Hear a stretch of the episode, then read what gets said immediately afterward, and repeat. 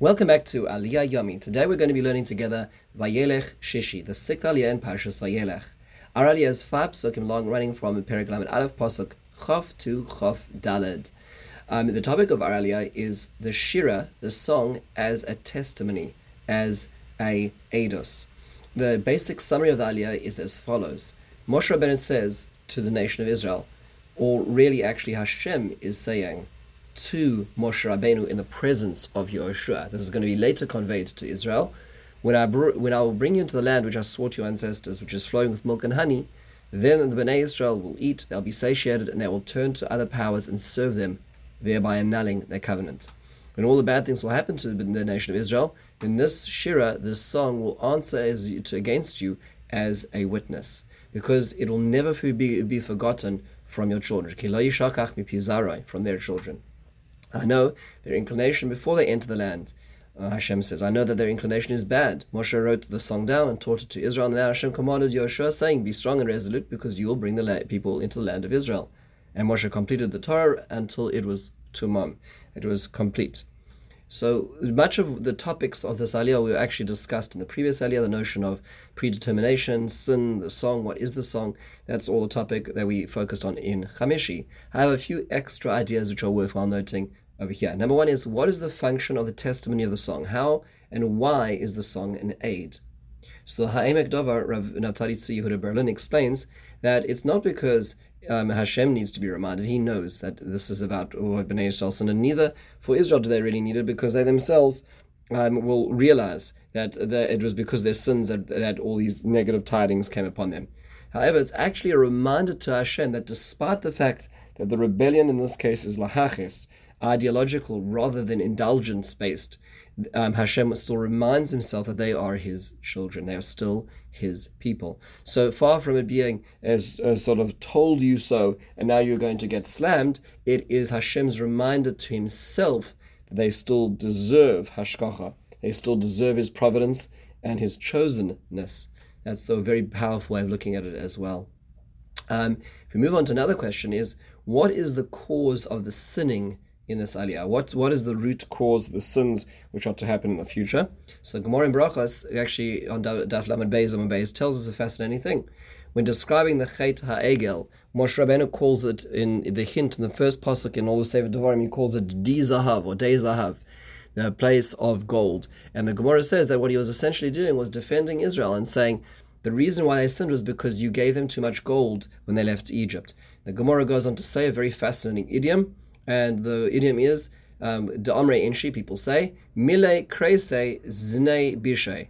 That means to say that filling the stomach is a type of sin, um, quoting our Pasuk. That, that means to say that generally speaking in Jewish history, satisfaction and having a lot is not necessarily a successful component of a spiritual life. In fact, many times it is the downfall of a spiritual life. So many times in so many cultures, the Jews' success is just to be successful. And then they get to the top of the totem pole and they realize that they hadn't worked out why they should be successful and what their values are. And sometimes the values are left behind. And that's what this aliyah is talking about as well. What does it mean that it will not be forgotten by, by the children? So the Gemara in Shabbos Daf Lamed tells us a remarkable thing in the name of Rabbi Shimon Bar Yochai. Rabbi Shimon Bar Yochai says Chas v'shalom shetishtakach Torah Yisrael. God forbid should it be that Torah will ever be forgotten from the nation of Israel. Why? Because this pasuk, shachach mipi zarai. Um, so the, then he asks the question, what does it mean in Amos where it says Yeshotetu levakesh devar Hashem v'lo that people will try to find the word of God but they won't find it. So the Gemara says shelo yimso halacha berura umishna berura b'makom. They won't find the clarity but there will never be that Torah will be completely forgotten. That's what Rabbi Shimon Bar Yochai says. It is interesting to note that if you look at the actual in Meron, the kever of Rabbi Shimon Bar Yochai, on the archway to the kever is this pasuk, Kilo yishakach mipi zaro, the, uh, the pasuk in Aralia. Will not be forgotten for your children. And it's interesting to notice that the Sofe Tevos, the last letter in each of those five words, is actually the word Yochai which is the name of Rabbi Shimon's father. So embedded in the pasuk is the idea that he is continuing his father's legacy, and his father's name is found in this pasuk. Actually, they're highlighted blue in by by the kever in Meron. Rabbi Moshe Hauer said a very beautiful thing. On this last Lag BaOmer, where he pointed out that when Rabbi Shimon Bar Yochai had to run into hiding because he was being persecuted by the Romans because of his opinions about the Romans, the one person he decided to take with him was his son. And there are numerous statements of Rabbi Shimon Bar Yochai which relate to him and his son the notion of continuity from generation to generation. The the emblematic pasuk Rabbi Shimon Bar Yochai was one that, that incorporated his father, and his life's legacy included his son. And this is a this is a tremendous herald for the future. Finally, one last point is what does it mean that Hashem knows the Yetzirah? I know his indulgences. What does that mean? So the Sforno says that even before sending the nation of Israel into the land, I knew they were not going to serve doing it to serve Hashem. It wasn't that they were going to the land of Israel in order to be able to serve Hashem, but it was because it would serve in their best interest to have a pleasant and enjoyable lifestyle. They'd get farms, they would get you know real estate, they'd have jobs, they wouldn't just be this wandering nomad nation. And nonetheless, even though they were ultimately um, we'll call it personal interests involved, Hashem says, I still went forward and brought them in, which is a remarkable thing.